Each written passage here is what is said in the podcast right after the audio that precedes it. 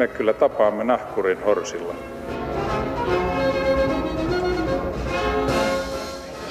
Mä sanoin, että minä juon nyt kahvia. Arvoisat sunnuntai- ja arkikuskit, ammatti- ja harrastelijakuljettajat, ralli- ja formulalupaukset, rattilukot ja salamatkustajat. Tervetuloa maamikirjani uudelle aukeamalle, jonka aihe on suomalainen liikenne, tarkemmin sanottuna suomalainen tieliikenne. Ja vierainani ovat liikenneohjelmistaan tunnettu toimittajakollega Esko Riihelä. Tervetuloa. Kiitoksia ja oikein hyvää aamupäivää. Ja sitten Tampereen teknillisen yliopiston liikenteen tutkimuskeskuksen lehtori Markus Pöllänen. Huomenta päivää. Huomenta. Tuota, ja meillä on lähetysikkuna auki suuressa internetissä, jos haluatte heittää meille kelivaroituksia tai ruuhkatiedotuksia, niin olkaapas hyvät, niin otamme ne vakavasti täällä. Arvon vieraat, millä kulkuneuvoilla tulitte tänne? Aloitetaan susta, Markus, kun sä tulit vähän kauempaa Tampereelta. Tulitko omalla autolla? En tänään omalla autolla tullut, että ensimmäinen kulkutapa oli jalankulku ja sitten linja-autoon, junaan ja jälleen täällä Pasilassa sitten jalankululla perille asti. Niin Sulla on kuitenkin auto. auto on ja Mikä- se jäi nyt tältä matkalta pois. Tuossa matkalla tein, tein töitä ja sain sitä hyödyntää tätä matka-aikaa. Että oikeastaan sillä, sillä yleensäkin joukkoliikennettä pitemmillä matkalla, jos siihen on hyvä mahdollisuus, niin kuin tänne Pasilaan se melkein on jopa nopeampi, jos, jos sitä alun bussimatkaa ei oteta huomioon. Ja pakko kysyä, että onko se niin kuin tamperelaisten tieliikenteen tutkijoiden keskuudessa trendi, että he matkustavat junalla? No ei, ei oikeastaan. Että, että mo- monenlaista meillä on tota, tuo, tuo tota, onnibussi palvelee aika hyvin, että voidaan, voidaan junaa käyttää, oma auto on ehkä se kuitenkin niin kuin valtaosalla suomalaisia, niin se suosituin. Useinhan liikennesuunnittelijoitakin syytetään tai epäillään, että heillä ei ole ajokorttia ollenkaan ja Mm. sitä kautta niin kuin tämä monimuotoinen kulku, kulkutapa jakauma, tämmöinen sekakäyttäjä, niin kuin me kaikki yleensä ollaan, että ei, ei olla vain autoilijoita tai pyöräilijöitä. Että välillä on niitäkin, jotka on hyvin niin kuin yhden aatteen ihmisiä, mutta että myös lentoliikenteen faneja löytyy. Mutta varmasti Tampereen ja Helsingin väliset kulku- ja liikenneyhteydet ovat Suomen parhaat. Näin voi varmaan sanoa. Ja onneksi olkoon uuden tunnelin johdosta, että meillä täällä etelässä mietitään vielä tunnelia-asioita. Esko, millä sä tulit ja kuinka pitkä matkan takaa? No hirveän kaukaa tuolta Ruoholahdesta eli Etelä-Helsingistä ja tuota, sääolosuhteista ja iästä johtuen tuli taksilla. Eli julkisella kulkuneuvolla kuitenkin yksin siellä takapenkillä istuen. Mukavasti. joo. Mukavasti ja ovelta ovelle. Se, se on yksi hyvä, hyvä tapa Helsingissä ja, ja miksei Tampereellakin liikkua, liikkua niitä lyhyitä matkoja, jos ei, ei käytä sitten jalankulkua, polkupyörää tai no en tiedä miten se, en muista ihan tarkkaan Tampereen, Tampereen sisäistä julkista liikennettä. Ainakin teiltä puuttuu vielä raitiovaunu. Kyllä, sekin on nyt rakent- tai Luvassa. päätetty, päätetty ja 2021, jos, jos tuota suunnitelmat pitää, niin liikennekin alkaa ja rakentaminen ensi vuonna. Matkivat meitä kaikessa nuo tamperelaiset. Jonain päivänä haluavat vielä pääkaupungiksi. Niin, näin Turkukin joskus ajatteli ja, ja ajatteli tulla moderniksi ja poisti raitiovaunut. Turussa oli Se ratikka. Mä oli ainakin ajanut turismin kannalta varmaan vakava virhe, mutta keskitytään nyt siihen niin kuin kumipyörillä liikkuvaan tieliikenteeseen. Mä tein vähän tilastotutkimusta ja hämmästyin siitä, että jokainen suomalainen liikkuu kuulemma keskimäärin 41 kilometriä vuorokaudessa. Et vauvat ja vaarit mukaan laskettu. Ja se tekee vuositasolla semmoisen matkan, joka on yli 80 miljardia kilometriä. Et sillä pääsisi jo varmaan lähellä Alfa Centauri tähtimuodostelmaa, jos se kaikki. Ja siinä on pelkästään Suomen kansa, joka nyt on aika pieni ja jonka autokanta ei ole maailman suurin. Ja hämmästyttävintä on se, että viime vuosina suomalaisen ää, toimintasäde tai niin kuin liikkumismäärä vuorokaudessa on lisääntynyt, yli tuplaantunut. Mitä on tapahtunut? Eikö meidän pitänyt kaikki jäädä kotiin tekemään etätöitä? Eikö meidän kaupunkikeskustoista piti tulla puistonomaisia kävelyjä, ostoskatuja? Et niin Mistä se johtuu, että autoliikenne on lisääntynyt niin paljon? Mikä on Eskon teoria? Sä oot nähnyt suomalainen, suomalaista Kyllä. autokulttuuria. autokulttuuria ja kaikkea muutakin liikennekulttuuria. Kyllähän yksi syy on se, että työpaikkojen ja asuntojen asuminen on etääntynyt toisistaan. Eli, eli työmatkoihin käytetään huomattava määrä, määrä energiaa ja, ja tuota, niitä kilometriä syntyy siitä. Jos ihan pääkaupunkiseutua tai Tampereen, Turun, mitä hyvänsä kasvukeskusta ajattelee, niin, niin asumukset ovat etääntyneet siitä keskustasta kaiken aikaa. Ja kuitenkin työpaikat ovat niissä keskustoissa hyvin pitkälle. Tai sitten ne, jotka asuvat siellä keskustassa ennestään, niin heidän työpaikkansa on taas siirtynyt sinne kehille. Mm-hmm. Eli tuota, kyllä se liikenne ja ne kilometrit syntyy hyvin pitkälle siitä työmatkoista. työmatkoista. Eli puhutaan lyhyistä toistuvista matkoista, Kyllä. jotka menee aina samoja reittiä. Kyllä. Suomalaisliikenteessään tietysti on oikeastaan eurooppalaisesta poiketen se, että meillä on sitä erittäin vahva tämä mökkiliikenne, joka on, sijoittuu kesäaikaan. Mutta se, mistä nuo sinun mainitsemat kilometrit syntyy, niin kyllä ne syntyy työmatkoista ja, ja siitä, että työpaikat eivät ole asunnon vieressä. Sekin on laskettu, että suomalaisen keskimääräinen matka kotiovelta mökin ovelle on 158 kilometriä tällä hetkellä. Ja jos jokainen mökin omistaja käy kerran vuodessa mökillänsä, niin se on 300 miljoonaa kilometriä, eli kerran aurinkoon saakka ja takaisin. Paljon lyhyempi matka kuin muut. Mutta Markus, pitääkö se paikkansa tutkijan näkövinkkelistä, että, että suurin kasvualue liikenteessä on nimenomaan lyhyet työmatkat? Siis, tai siis kodin ja, ja työpaikan väliset matkat, ja jos on, kuinka se otetaan huomioon, kun liikennettä suunnitellaan? No varmaan se, ehkä en tiedä löysitkö tilastoista, mutta muistelen, että se on noin kolmanneksen luokkaa se työmatkojen osuus siitä päivittäisestä liikkumisesta. Eli se ei ole se suurin matkaryhmä sinänsä. Tietysti se on se, mitä kaikki tekee joka päivä. Ja myös, myös tilastokeskus tilastoi tätä, että kuinka kaukana keskimäärin asutaan työpaikalta, tai mikä on kodin ja työpaikan välinen etäisyys, ja, ja se on ollut semmoinen hurjasti kasvaa. Se on jossain yli 10 kilometrin tällä hetkellä, ja se on yksi, yksi se tekijä, joka aiheuttaa ehkä näitä aamu- ja iltapäiväruuhkia erityisesti, että kun ihmiset menee suunnilleen samoihin aikoihin töihin ja lähtee sieltä, niin että se on yksi, yksi trendi, joka tässä on. Mutta se, se suurin matkaryhmä on vapaa-ajan matkat. Ja siinä, siinä se tavallaan se moninaisuus tuleekin, että kuka mitäkin harrastaa ja yhä useammin haetaan se harrastus, ei, ei sitten tavallaan se lähin, vaan se voit haluta sen. Sulla olisi kuntosali siinä kilometrin päässä, mutta sä menet sinne 10 kilometrin päähän, jossa sulla on se ehkä se sun oma porukka, mistä se nyt määrittyy ja hmm. miten se tota, tuleekin. Eli vapaa-ajan matkat, mihin nyt mökki ja mökkimatkat sisältyy. Golf tulee välittömästi mieleen, kun kukaan ei lähde kävelemään niin. golfkentälle. No, no ei se jostain keskustoista, niin ei sinne kävelemällä kyllä mm. niiden mailojen kanssa aika harva lähtisi kävelemään. Ei ne kentät keskellä kaupunkia ole. Mutta siis voidaan todeta, että jos iso kasvualue on vapaa-ajan matkat, niin tämä liikenneruuhka tai siis liikenteen kasvaaminen, se on itse asiassa luksustuote, luksusongelma. Se ei johdu siitä, että meidän olisi pakko ajaa koko ajan autolla, vaan siitä, että meillä on siihen mahdollisuus.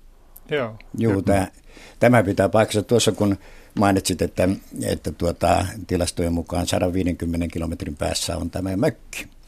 Niin joskus aikoinaan, aikoinaan tuli todettua, että mökkiliikenteeseen liittyy erittäin suuri huvivero, joka on se polttoainevero, mikä, mikä meillä Suomessa on. Ja, ja jokainen mökkille, mökillä kävijä maksaa, ei se nyt ihan puolta ole siitä pensalitrasta, mutta melkoisen osan veroa, jota voitaisiin kutsua mökkiliikenteen huviveroksi. Totta. Sitten jos miettii tätä myös, että työmatkat tyypillisesti on niitä joka päivä tehtäviä. Siellä se mahdollisuus niin kuin liikennesuunnittelussa tai ehkä liikennejärjestelmän suunnittelussa, joukkoliikenteen suunnittelussa on, että tehdään se matka niin, että sä pääset sen myös julkisilla joukkoliikenteillä näppärästi, mutta sitten se mökkimatka tai, tai sun, sun tota illalla harrastus tai joku muu, niin siihen on hyvin vaikea tehdä semmoista sanotaan niin kuin kilpailukykyistä joukkoliikennettä sen sijaan, että tosiaan niin kuin, jos sulla vain auto on käytettävissä, valitset mm. sitten sen kulkutavaksi. Sitä kutsutaan ainakin saksan kielellä individuaaliliikenteeksi. Eli siis kun yksi ihminen tai kavereineen, perheineen hyppää autoon ja ajaa Aasta B. Se on se individuaalfäkiä. Ja sä oot Esko nähnyt, miten se Suomessa on räjähtänyt. Niin, kun sä aloitit liikenteenohjelmien tekemistä 60-luvulla jo. Joo, 69. Ja silloin Suomen autokanta oli ihan eri luokka Se oli reilusti alle miljoona miljoona tuota rekisteröityä moottoriajoneuvoa. Ja Tällä hetkellä 2,7 miljoonaa. Niin, no kyllä niitä on yli kolme miljoonaa, jos kaikki motoroidut otetaan mukaan. Niin mä unohdin prätkät, Niin, anteeksi. prätkät ja mopot ja mopoautot ja mönkijät ja kaikki muutkin, jotka pärryyttää, niin, niin, tuota, niin niitä on yli kolme miljoonaa. Siihen, jos ajattelee sitä 70-lukua, 70-luvun vaihdetta, silloin niillä alle miljoonalla moottoriajoneuvolla saatiin toista tuhatta ihmistä vuodessa hengiltä tuolla tiellä. Hmm. Ja nyt kun ollaan yli kolme miljoonaa, niin kuitenkin nämä synkät liikennekuolemaluvut ollaan tuolla alle 300 reilusti, vähän yli 200 ehkä tänä vuonna. Eli jotain todella suurta kehitystä on tapahtunut täällä turvallisuuspuolella, vaikka liikennemäärät on kasvanut vain räjähdysmäisesti. Yksi syy, mikä, mikä lisää tätä liikennettä ja nimenomaan individuaalista liikennettä, niin kuin sinä sanoit, niin on näiden kauppakeskusten syntyminen. Nehän, nehän pakottaa ihmiset käyttämään omaa autoa, kun menee hakemaan maitoa, kun siinä lähellä ei ole maitokauppaa. Niiden nimeksi tulikin automarket. Aivan oikein. Hmm.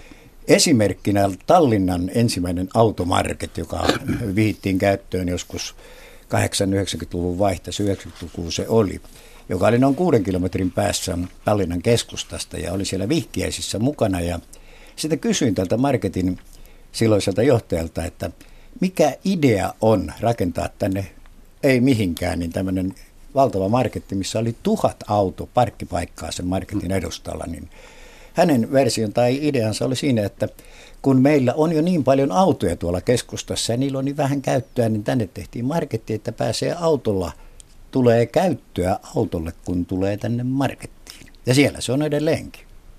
Suunnitellaankohan Suomessa muitakin teitä tällä perusteella, että autoilijoilla olisi niinku te- temmellyskenttä tai vähän maana? Syy, niin, syytä tehdä. Eikö, eikö yleensä suunnitella tiet niinku autojen mukaan tai ihmisten liikkeiden mukaan? Kyllä, välillähän tämä huolestuttaa, että kun 95 prosenttia, 96 prosenttia ajasta autot seisovat paikalla, että siellähän on niin pääoma aivan turhana ja pitäisi niin kuin pyrkiä tehostamaan, mutta ei, ei yleensä näin päin ole suunniteltu, että mm. nyt keksitään lisää tekemistä niillä autoille, että viedään paikat entistä kauemmassa aikaisemmasta.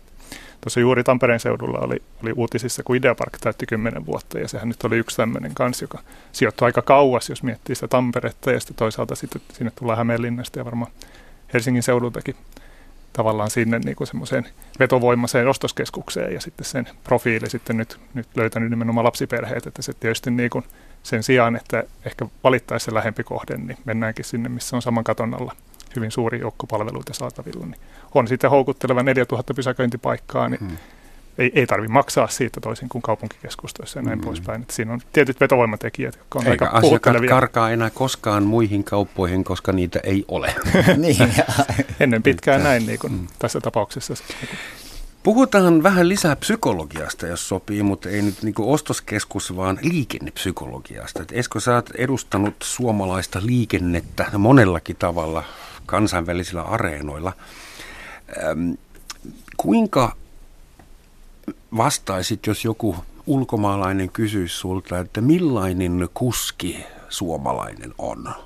Että kuinka suomalaiset ajaa? Joo, olen joutunut vastaamaan tähän kysymykseen, että kuinka Suomessa ajetaan. Ja, ja tuota, no täällä ajetaan sääntöjen mukaan.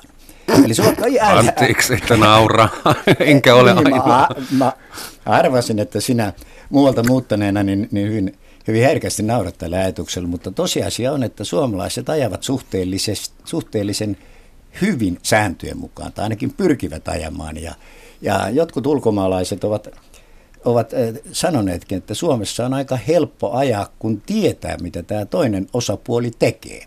Kun jos mennään etelämmäksi, mitä etelämmäksi mennään, niin sitä enemmän liikenteessä inspiroidaan. Eli perään mennään sieltä, mistä, mistä mukavimmin pääsee. Mutta meillä ajetaan oikeaa puolta tiukasti ja, ja annetaan oikealta tulevan mennä risteyksessä ensin. Ja, ja tuota, jopa noudatetaan liikennevaloja, ainakin jonkin verran. Meillä just sanoa, Esko, meillä etelässä, Kröhöm, niin, niin. liikenne on sosiaalinen, kommunikatiivinen tapahtuma, välillä jopa niin. ihan hauska juttu.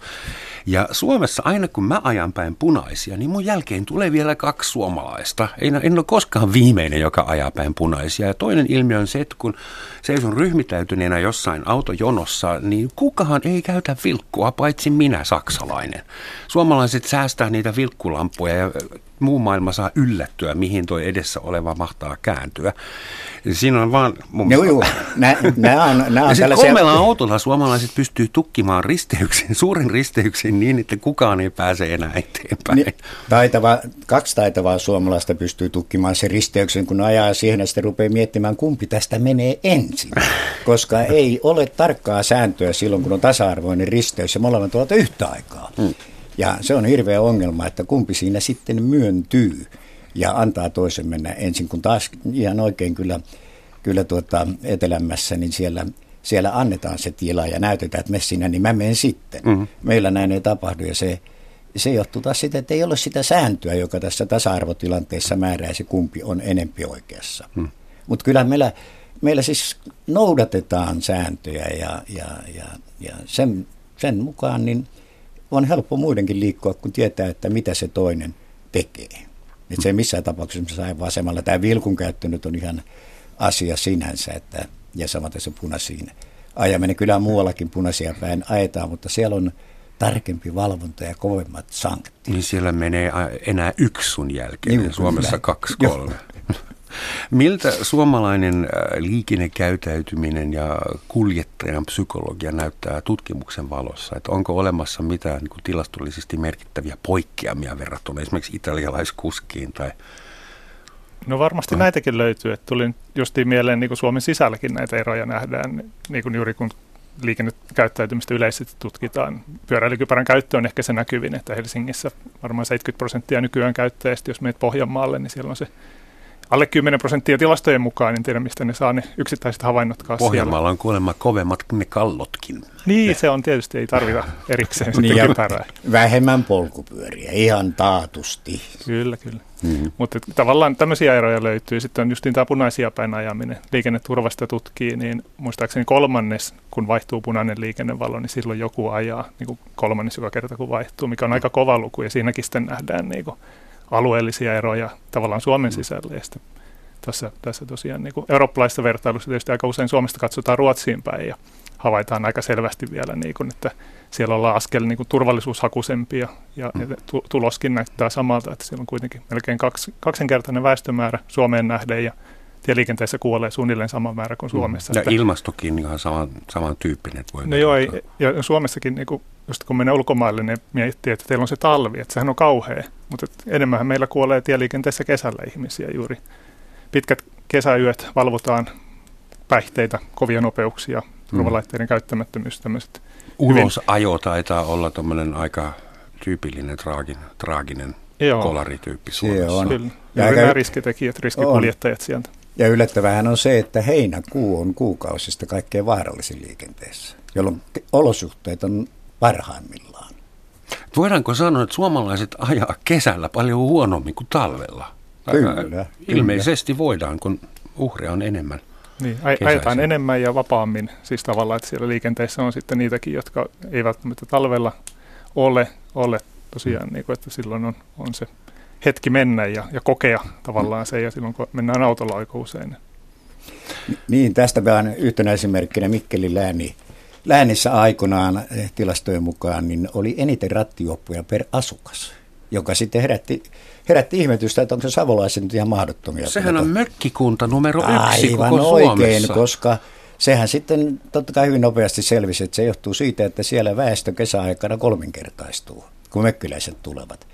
Ja tietysti kun ajatellaan sitä kesäliikennettä ja mökkiliikennettä, niin kun tullaan kaupunkiin, hmm. kaupunkiin ostoksille, niin siellä sitten niitä narahteli ja, ja, ja tämä johtuu ihan tästä, no se on sitten osa sitä kesänviettoa, että se näkyy Sama juttu ei heijastu esimerkiksi Mikkelin seudun syntyvyystilastossa ollenkaan, koska silloin ollaan jo taas muualla. Kun... Aivan oikein, synnytään muualla.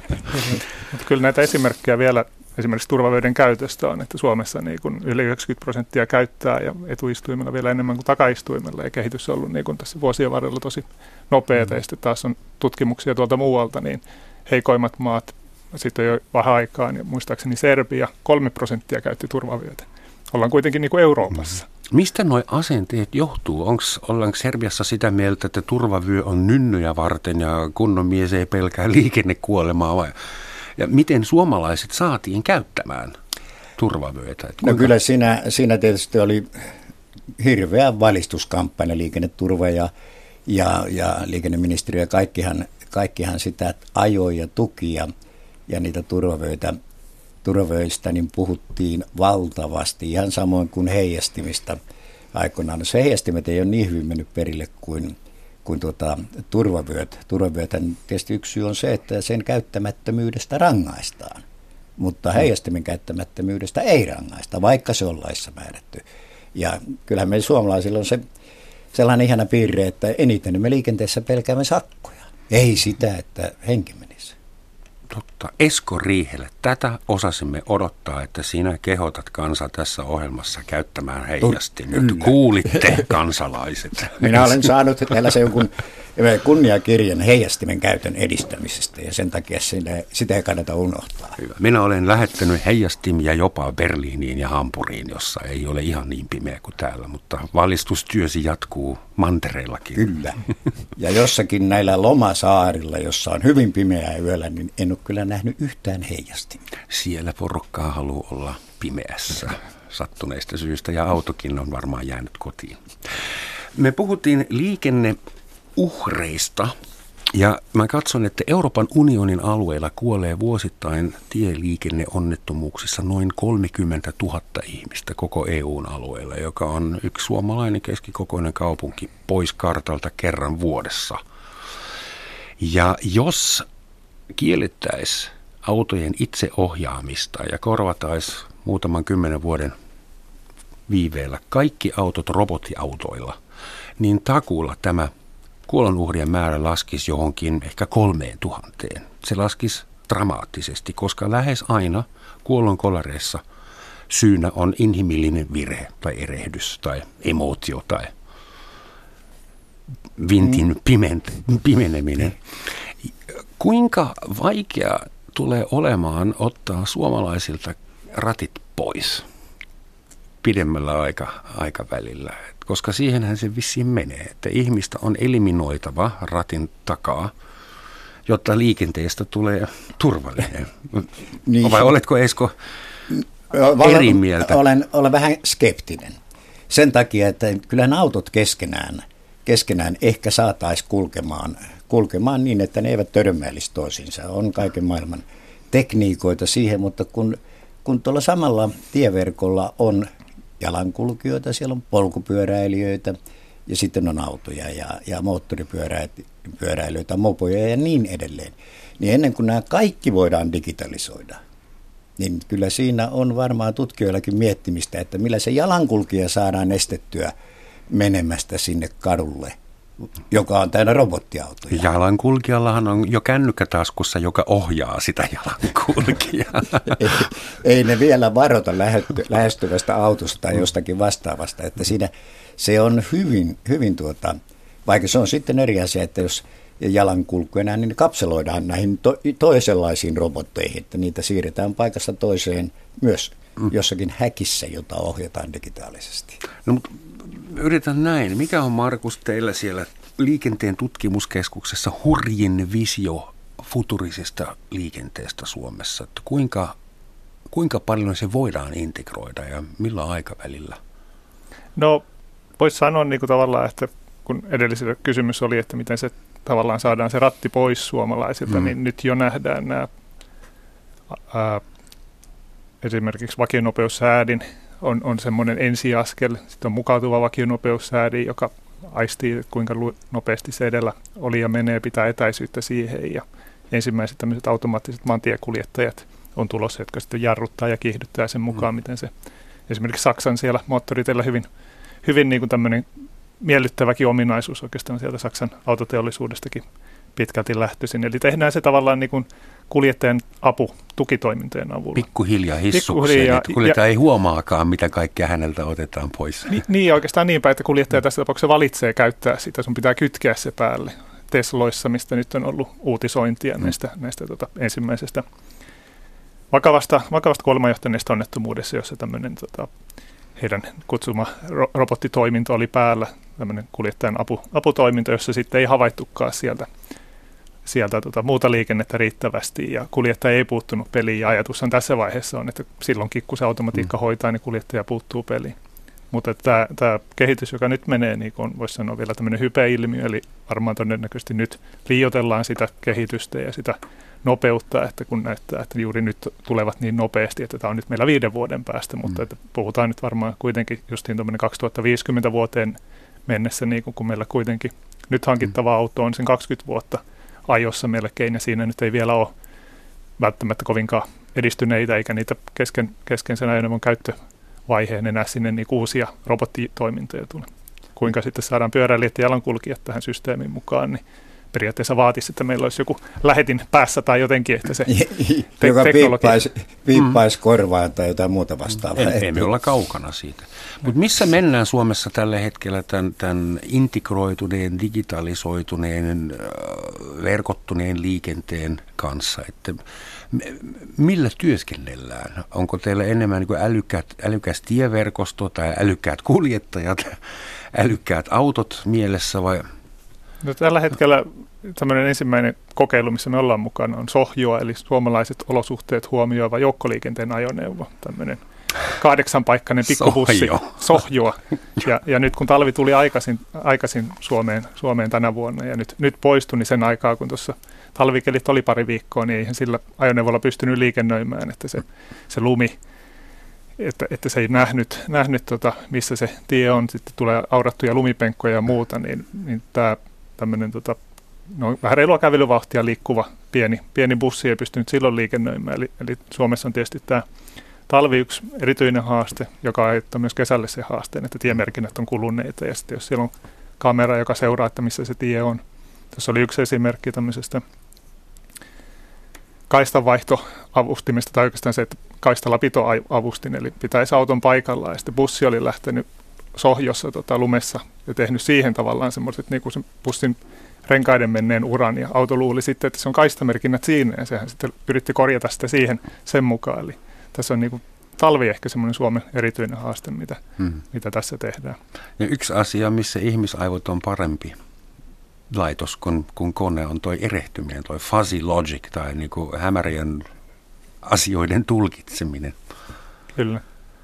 Ja sitten mikä tähän kanssa liittyy, on tämä etiikka, eli minkälaisen päätöksen kone tekee, jos sen pitää ikään kuin valita kahdesta huonosta, ja onko se ohjelmistoinsinööristä oikea taho sanomaan, mm. että suistutaanko tiehen, pelastetaan ne jalankulkijat vai, vai tuota, Tapetaanko peura?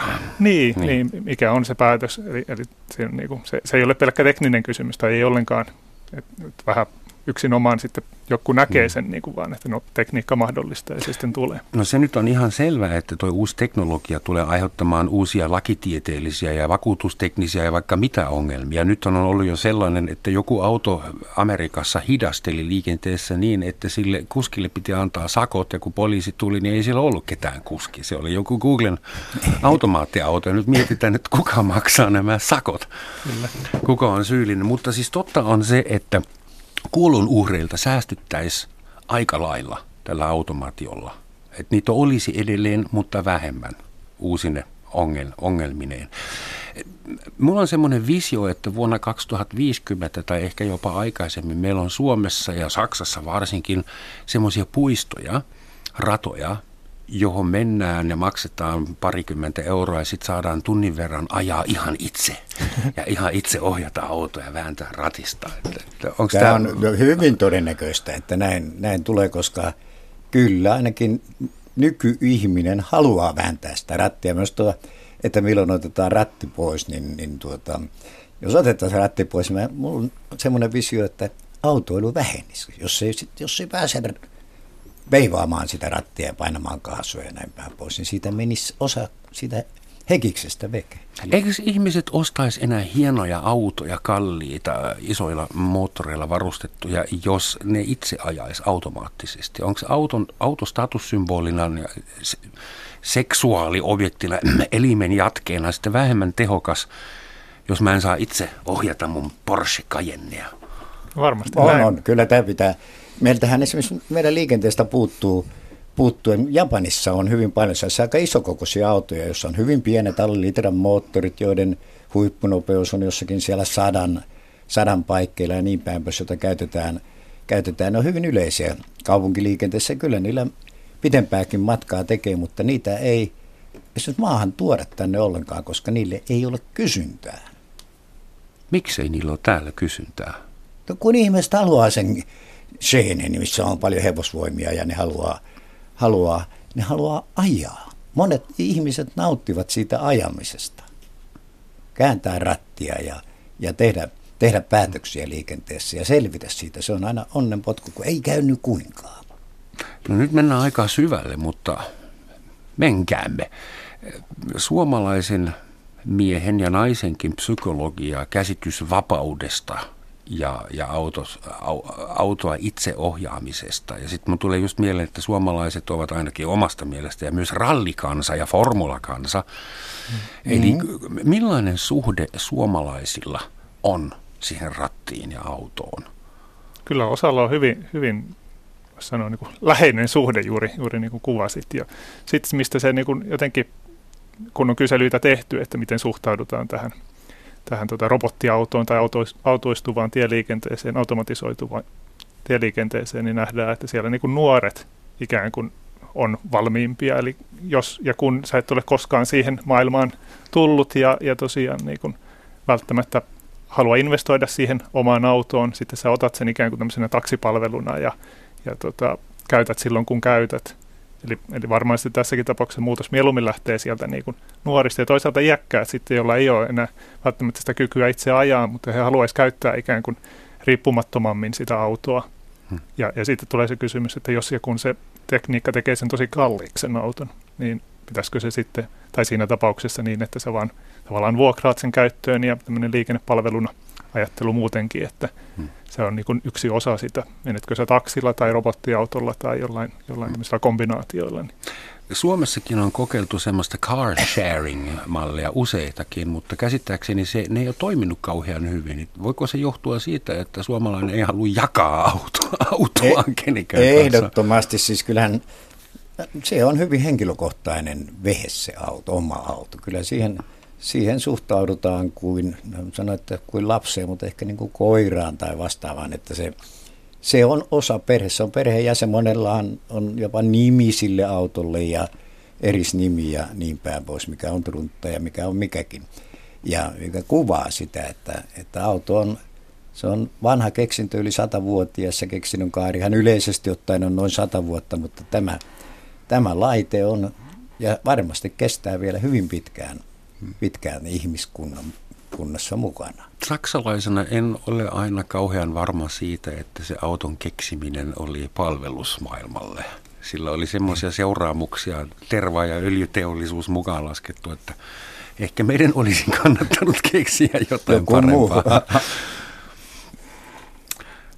Nämä tiet Suomessa ja sä sanoit, että ylinopeus on mm. kesällä semmoinen, semmoinen vakiojuttu, että Suomessa on aika vähän poliisia. Vähän no. aikaa sitten täällä istuttiin poliisipäällikön kanssa ja laskettiin, kuinka, kuinka vähän poliisia nykyään on. Ja li- tieliikenteessä ne korvataan näillä linnunpönnöillä, mm. josta aika iso osa on feikkejä ilmeisesti. On, juno feikkejä siinä. Se, se on se automaattinen valvonta on persoonatonta. Kun ennen, ennen varmaan en sattunut kuulemaan sitä ohjelmaa, missä poliisi päälliköt olivat täällä studiossa mukana, mutta tosiasia oli se, että liikennettä valvoi 70-luvulla, siis 40 vuotta sitten, suunnilleen yhtä monta poliisia kuin tälläkin hetkellä. Mutta liikennemäärä... oli vähemmän, joo. Niin, niin, se on noin viidennes per ajettu kilometri on valvonta tällä hetkellä, tämmöinen persoonallinen valvonta verrattuna noin 40 vuotta sitten olevaan aikaan. No, nykyään on myös parempaa valvontateknologiaa, Aivan oikein. ja koptereita. Ja... Juu, kyllä, ja tuota, mutta se, että kun se räpsähtää se valo siellä ja lappu tulee sitten myöhemmin ja se pitää maksaa ja niin päin pois. Se harmittaa, mutta kun mm. siellä tien päällä pysäytetään ja sitten sanotaan, että tuli taito vähän liian kovaa ja sä tulee pieni rapsu, niin se on ihan eri asia, se muistaa paljon paremmin. Just pelottava sinivuokko. Yksi, niin, niin. yksi kuuntelija nimeltä Elbe, ah, kiitoksia, kaunis joki, on sitä mieltä, että suomalaiset ajaa niin tunnollisesti, koska esimerkiksi peltipoliisit, niin ne on tuommoinen psykologinen uhka, joka saa kaikkia ahdistumaan tiellä ja sitten lopputulos on se, että kun on peltipoliisi näkyvissä, sä ajat 79 ja heti mm. kun se menee ohi, niin se kiihdyttää taas johonkin liki sataan. Aivan, ja siinä välissä on sitten se persoonapoliisi, joka Siihen ei kannata luottaa. Ei, kun se oikeasti. poliisi on nykyään Helsingissä valvomassa jotain mielenosoitusta. Joo. Silloin... Tämä totta on, että poliisi joutuu niin kuin resurssipulassaan niin kuin liikenteen niin kuin paljolti nyt tätä automaattisen valvonnan varaan tekemään, ja se kyllä herättää paljon kritiikkiäkin siitä, että se nykyinen nopeusvalvonta, mitä, mitä ne automaattisesti toteuttaa, ei ole niin hyvä, että nythän on tar- tarkoitus ollut, ja sitten on kokeiltukin just tämmöisen keskinopeusvalvontaan, mistä tulisi sitten se, että sun ei tarvitse sahata sen pöntön kohdalla, että mikähän tässä oli rajoitus, ja ajetaan nyt 60 varmuuden vuoksi, vaikka tämä olikin 80 kohta tai mm. muuta. Että tämmöiset, että niin just sitä ylimääräistä stressiä ja muuta voisi niin sitten osin välttää sillä, ja ehkä se nopeus, rajoitusjärjestelmä muutenkin niin kuin muuttuvia nopeusrajoituksia toivotaan tosi paljon, että et keliolosuhteiden mukaan niin kuin nytkin, mm. että miten se voisi paremmin ottaa huomioon tämän. Jos liikenne toimisi automaattisesti ja integroidusti, niin äh, kaikki kulkuneuvot ottaisi itse keliolosuhteet, valoolosuhteet huomioon ja se liikenteen, liikenteen nopeus olisi itse ohjautuva eikä tarvitsisi enää valvoa sitä. Tai sitten sä voit katsoa, poliisi voi katsoa kännykältä, että kuka tällä hetkellä ajaa ylinopeutta ja missä päin Suomea.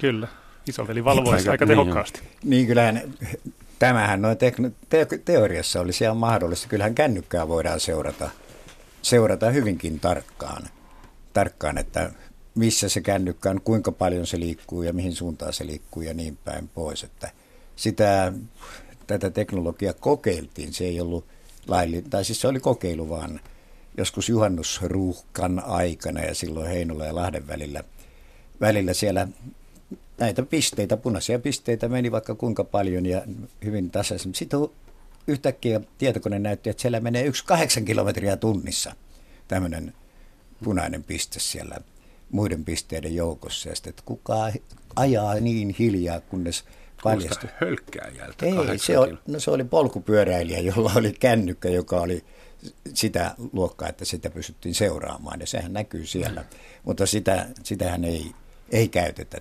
käytetä tätä teknologiaa, mutta se on mahdollista. Missä Suomi menee tässä liikenteen kehittämisessä ja tutkimuksessa? Että onko Suomi tällä hetkellä laahaamassa perässä? Katsotteko te tutkijat niin kuin kateellisina ulkomaisia tutkimuskeskuksia ja, ja, ja resursseja vai onko Suomi äh, cutting edge? Ollaanko oikein kehityksen kärjessä vai kuinka itse arvioisit No ainakin Suomi on pitkään jo oikeastaan varmaan sitäkin peruja, että kun Suomessa on liikenne- ja viestintäministeriöstä tulee tämä digitalisaatio niin kuin itsessään jo, että he ovat olleet kehittämässä sitä mahdollistavaa lainsäädäntöä. Sitten niin kuin Nokian menestykseen ja sitä puolta on haluttu sitten tuoda aika voimakkaasti liikenteeseen, eli siinä digitalisaatiossa täällä on niin kuin osaajia ja sitten toisaalta tätä mahdollistavaa lainsäädäntöä, mitä nykyään puhutaan normien purkua ja muuta halutaan edistää, tehdään tämmöisiä pilottia ja testialueita – erilaisia just sille, että mitä se älykäs liikenne voisi olla. Et siinä mielessä Suomi on varmaan aika pitkälle. Kokeilun haluinen maa. Niin, niin, niin ja jopa niin mm. päin, että sitten, sitten tullaan, tullaan Suomeen katsoon ja ehkä se ominainen tietysti voisi Suomelle olla juuri tämmöinen niin kuin talviolosuhteiden testaus. Tietysti talviolosuhteet ei ole niin kuin ihan kaikkialla maailmassa se ykkösjuttu, mutta se missä Suomi voisi profiloitua, niin hmm. siellä on ainakin yksi. Sitten meillä on Kaikki tätä. isot autofirmat testaavat autojaan jossain Pohjois-Suomessa, Pohjois-Ruotsissa ja nyt. Kyllä, kyllä. Hmm.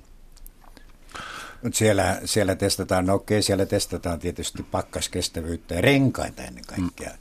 näissä pohjoisen testauspiste. Siellähän on ihan omia monilla isoilla, isoilla autorakentajilla niin, niin tuota, omia testauspaikkoja. Sitten on tarjolla myös suomalaista palvelua hyvinkin paljon Pohjois-Suomessa. Mm-hmm.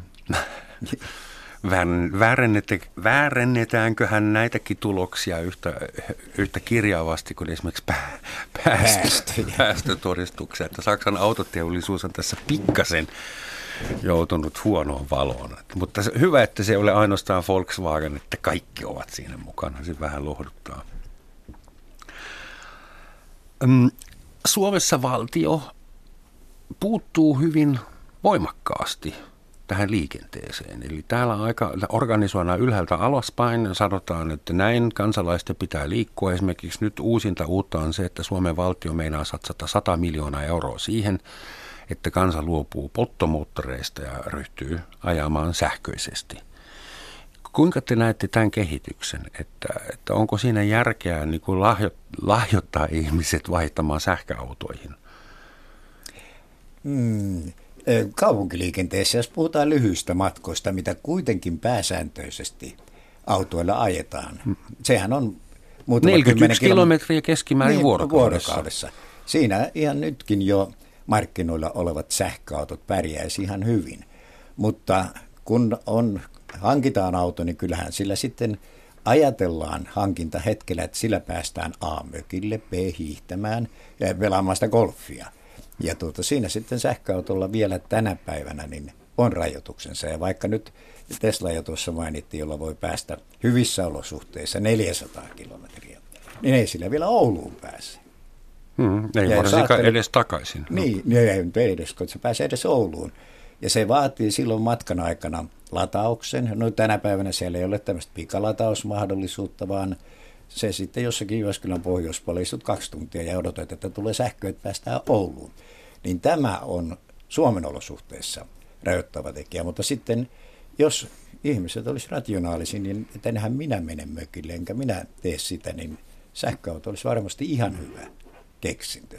Päästä, ei, ei ole päästöjä ja helppo käyttää. Ja... No siinä mun pitäisi kysyä, että mä saatan olla vähän naivi, mutta se energia, jolla mun sähköauto kulkee, niin mistä se tulee ja millaisia se päästöjä se on aiheuttanut syntyessään? Ja, se on mä, Mun mielestä se on vähän niin kuin ongelman siirto. Kyllä. Joo, no, tästä, no, se pitää paikkansa, totta kai. Puhutaankin juuri niin kuin Yhdysvalloissa, Kiinassa varsinkin on ollut hyvin hiilivaltainen kivihiilillä tuotetaan energiaa. Että silloin kun sä teet siitä sähköä ja käytät sen autossa, niin sun hiilidioksidipäästö on itse asiassa suurempi kuin sillä polttomoottoriautolla voi, voi olla jopa niin kuin tuplasti suurempi. Eli se ei Miksi sitten halutaan sähköautoja, jos... No Suomessa sähkön tuotanto taas on niin vesivoima Joo. ja ydinvoima, tavallaan alhainen, alhainen se hiilimäärä siitä kautta, että Suomessa se varmaan, jos nyt tuommoinen ostat, ostat pienikulutuksisen polttomoottoriauto, niin siinä voi olla päästöt joku 120 grammaa kilometrille, niin siellä Suomen energiatuotannolla se sähköauto kuluttaa tai tuottaa päästöjä kuin 40 grammaa Aha. vaikkapa. Että et ollaan niin kuin plussan puolella selvästi, se on niin kuin yksi tekijä.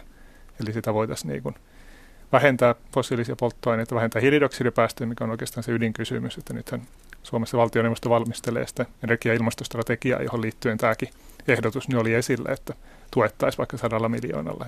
Se sitten, että Suomessa kannattaisiko sähköautojen sijaan ehkä niin kuin käyttää se biopolttoaineiden edistämiseen eri tavoin, mm. koska Suomi on kuitenkin tämmöinen bio, biomaa, missä on isot, isot luonnonvarat ja voitaisiin sitten sitä kautta niin kuin pysyä kuitenkin näissä polttonesteissä, tehdä sinne sitä uusiutuvaa komponenttia, niin kuin Suomessa jo tehdään UPM mm. ja Neste ja ST1, täällä on niin kuin teknologiaa ja tekijöitä siihen. Tämä kuulostaa tietysti hyvältä ja varmaan osittain onkin hyvä juttu, mutta mä sain viime vuonna todistaa omin silmin tämän uuden energiatalouden tai siis polttoainetalouden tuotannon äh, varjopuolia. Mä matkustin autolla Berliinistä Greifswaldiin eli halki entistä DDR. Ja koko matkana mä en nähnyt mitään muuta kuin rypsyä. Keltaista, keltaista, kelkaista silmien kantamattomiin ja sitten välillä näitä valkoisia metsiä, näitä, näitä sähköpropelleja, sähkötuotanto, ja. miten on tuulivoimaloita. Ja mä yhtäkkiä tajusin, että koko Pohjois-Saksassa ei kasva enää kirsikoita, omenoita, perunoita. Täällä kasvatetaan pensaa ja sähköä. Ja se on, oli niin rajun näköistä tuo monokulttuuri, eli siis tuhansia neljä kilometriä, jotka menee autojen tankkeihin. Ja se, sillä tietysti on omat seurauksensa, koska sitten omenat pitää tuoda uudesta Seelannista, joka ja. aiheuttaa liikennettä. Ja... Niin ja päästöjä. Ei sähkölaivoja varmaan vähän aikaa tule. Niin, ei, ei isossa mittakaavassa. Muistaakseni Norjassakin niitäkin kokeillaan. Tietysti Norja, varsinkin vesivoimamaana, niin, niin tota, voivat vaikka vaihtaa akun sitten aina satamassa ja, ja tota, matka jatkuu. Että mm. Siellähän on paljon tätä rannikkoliikennettä. Yhtä lailla tämä sähköistyminen mm. koskettaa. Tietysti junaliikenne on siinä mielessä hyvässä asemassa, että se on jo käytännössä sähköistettyä mm. kauttaaltaan tavaraliikenteessä jotain dieselvetoa vielä, mutta että lentoliikenne on sitten se suurin ongelma, niin kuin, että siellä ei se sähköistäminen tavallaan ole mitenkään niin kuin, nykyisin nähtävissä, että siellä sitten ollaan niiden polttoaineiden varassa. Yksi ainut sähköinen lentokone on olemassa ja se on päässyt lentämään maailman ympäri. Niin, kyllä. Yksi henkilö ja niin, yksi no joo, pitkä. No, aikaa meni. Se ensimmäinen auto, jota Carl Benz silloin rakensi, se ei näyttänyt sen kummoisemmalta sekään. Kyllä.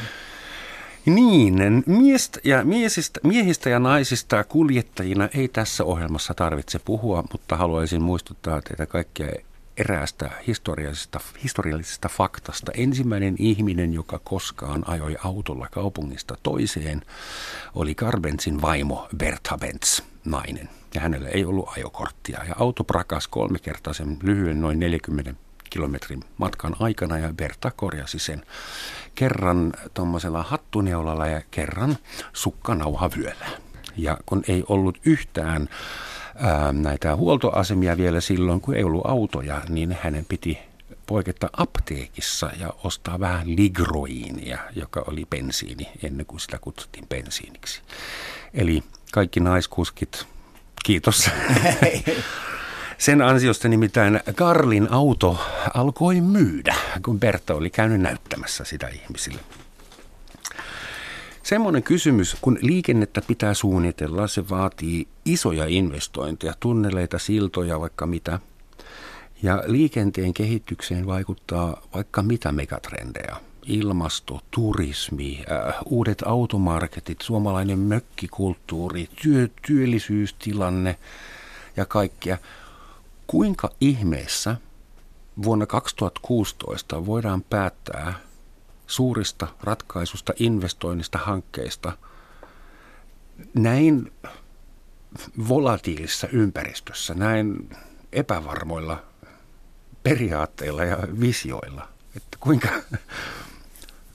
Markus, on No kyllä se epävarmuus on tietysti semmoinen, mikä on vain hyväksyttävä ja sitä epävarmuutta tietysti yritetään kontrolloida, rajoittaa ottamalla sitä tavallaan niin kuin pelivaraa. Ja kyllähän nämä näkyy ne erilaiset päätökset, mitkä pitkällä aikavälillä tehdään, että ne sitten loppujen lopuksi niin kuin valmistellaan ja voi, voi kestää pitkäänkin ennen kuin ne sitten on. on tämä Tampereen tunnelikin on ollut, ollut tosiaan kymmeniä vuosia keskusteluissa ja nyt, nyt sitten valmistunut ja avattu ja samoin se ratikkapäätös, Helsingin Tallinnan välinen tunneli sitten on niin kuin visioitu ja mietitään aina vaan, että olisiko tässä järkeä, että kyllähän niitä puntaroidaan ja osa sitten on niin kuin hyvin onnistuneita veikkauksia ja sitten jossain on ollut pieleen menneitä syystä tai toisesta, että investoitu vaikkapa johonkin uuteen liikennemuotoon ja sitten ei ole lähtenytkään liikkeelle ja sitten sinne on jäänyt niin kuin vaan joku rakennettu juttu, jota sitten voidaan ihmetellä jälkipolvilla, että tai tämmöistä suunniteltiin, että mm. kaikkihan ei ole menestyksiä, mutta että tämmöistä niin kuin sy- systematiikkaa sitten, mitä me ollaan tehty, tämmöisiä skenaariotarkasteluita, eli jos nämä ja nämä ilmiöt on niitä, jotka ikään kuin määrittää tulevaisuuden, niin sitten maailma näyttää enemmän tai vähemmän tältä ja mietitään sitten, että myös sitä, että mikä olisi se toivottava juttu, koska sitten loppujen lopuksi poliitikot päättää siitä, että mitä ne hmm. haluaisi. Ei ne välttämättä sitä katsoa, että tässä niin on hyötyjen ja kustannusten suhde on yksi ja tässä se on kolme ja tuossa se on viisi, vaan se on niin kuin, fiilispohjaltahan näitä päätöksiä sitten loppujen niin, lopuksi profilointi tehdään. mielessä välillä, joo. Kyllä. Niin, kyllähän näitä jos liikenneinvestoinneista puhutaan, niin, niin aika vähän on kuitenkin sellaisia isoja liikenneinvestointeja, jotka on mennyt ihan pieleen. Eli rakennettu joku tie, jossa, jolla ei ole käyttöä. Rautateillä on tietysti joku on 100 vuotta sitten tai 50 vuotta sitten tehty joku rata ja sitten ympäristö on muuttunut niin, että radalla ei ole enää käyttöä. Niitähän on muutamia rataosuuksia Suomessa, jossa liikenne on hyvin vähäistä sekä tavara ja matkustajaliikenne hävinnyt kokonaan – en, ehkä joitakin siltoja on, joiden käyttöaste on hyvin pieni, mutta niistä nyt ei paljon puhuta, mutta hyvin mm. vähän, vähän on tämmöisiä isoja investointeja, jotka olisi jäänyt tyhjilleen. Kyllä meidän kaikki moottoritiet on suhteellisen täynnä. Ne on kalliita, mutta kyllä siellä on sitä autojakin.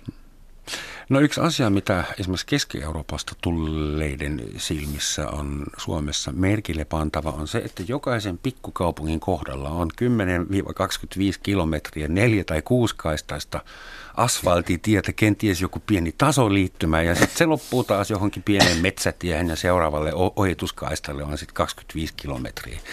Et sitä mä mietin, että johtuuko se aluepolitiikasta tai kunnallisdemokratiasta siitä, että val- valta sijaitsee alhaalla Suomessa aika paljon. Mutta minkä takia kukaan ei päättänyt rakentaa kunnon moottoritietä Helsingistä Ivaloon ja kolme poikittaisväylä niin, että koko paikka pysyisi asuttuna ja olisi, joka paikkaan pääsisi. Et kuinka se voi olla tämmöinen tilkkutäkki? Niin kyllä meillä Suomessa joka paikka on, missä nyt on vähänkin taloa, niin kyllähän sinne pääsee. Enkä mä tiedä, minkä ihmeen takia moottoritietä myöten pitäisi päästä johonkin, johonkin tuota Sodankylään tai mm. tänne Ivaloon, koska tuota, pääseehän sinne lentäen ja pääsee monella muullakin tavalla. Että totta kai tämä liikennemuotojen välinen jako on tutkijoilla ja, ja näitä skenaarioiden laatioilla niin myös yksi mittari tai millä mitataan, mihin kannattaa mitäkin rakentaa.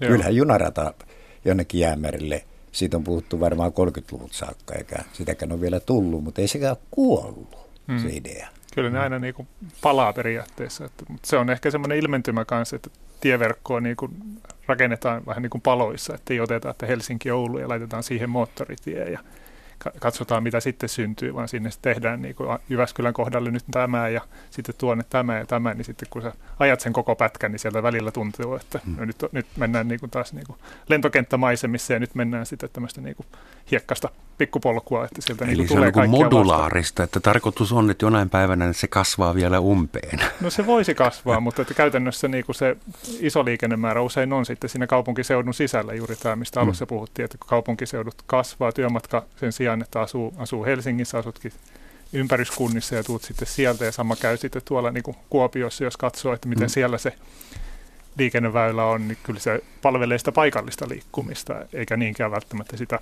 joka menee sitten läpi. Toki sitäkin, mutta siinä on molemmat tarpeet ikään kuin huomioidaan samaan aikaan.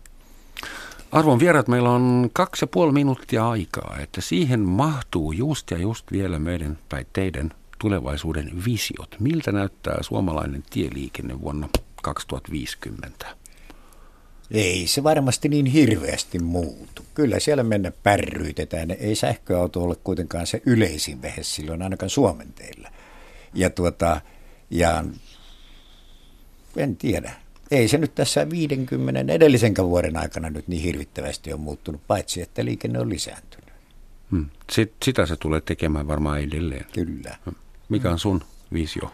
Educated guess. No täytyy joo. Siis aikanaan kun näitä ennusteita tehtiin, niin otettiin niin kuin edellisten kymmenen vuoden käyrä ja todettiin, että 2 prosenttia on kasvua ja jatkettiin sitä seuraavat 20 vuotta. Että nyt viime vuosina on, niin kuin voisi sanoa, että se 2000-luvulla niin nähty, että se ihan ei enää päde, eli se on niin kuin kääntynyt. Toki tässä on taloudellisesti ollut niin kuin viimeiset 2008 vuoden jälkeen niin kuin taantumaa siinä mielessä heijastuu liikenteeseen, mutta se tavallaan niin kuin itseisarvo tai tavallaan semmoinen, että se on niin kuin automaattista, että se liittyy justiin väestöön, paljonko meillä on asukkaita, minkälainen elinkeinoelämä, aktiviteetti, tulee tiekuljetukset esimerkiksi sinne ja sitten toisaalta tämä joukkoliikenne kehitys myös, että onnibussi esimerkkinä juuri, että on aika monet henkilöautoilijat sitten siellä kun on vaihtoehto, niin siirtynyt. Että ehkä se iso kuva voisi olla, että se on entistä monimuotoisempaa se tieliikenne.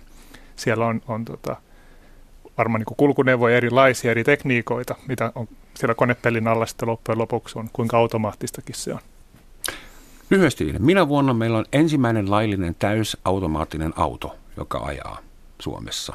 Kymmenen vuotta. Laillinen, no voisi olla hyvä arvaus. Siis, siis nythän voi testata jo täysin laillisesti sellaista. Selvä. Kyllä Annetaan. se kymmenessä vuodessa varmasti löytyy, mutta harvinainen se on silloin.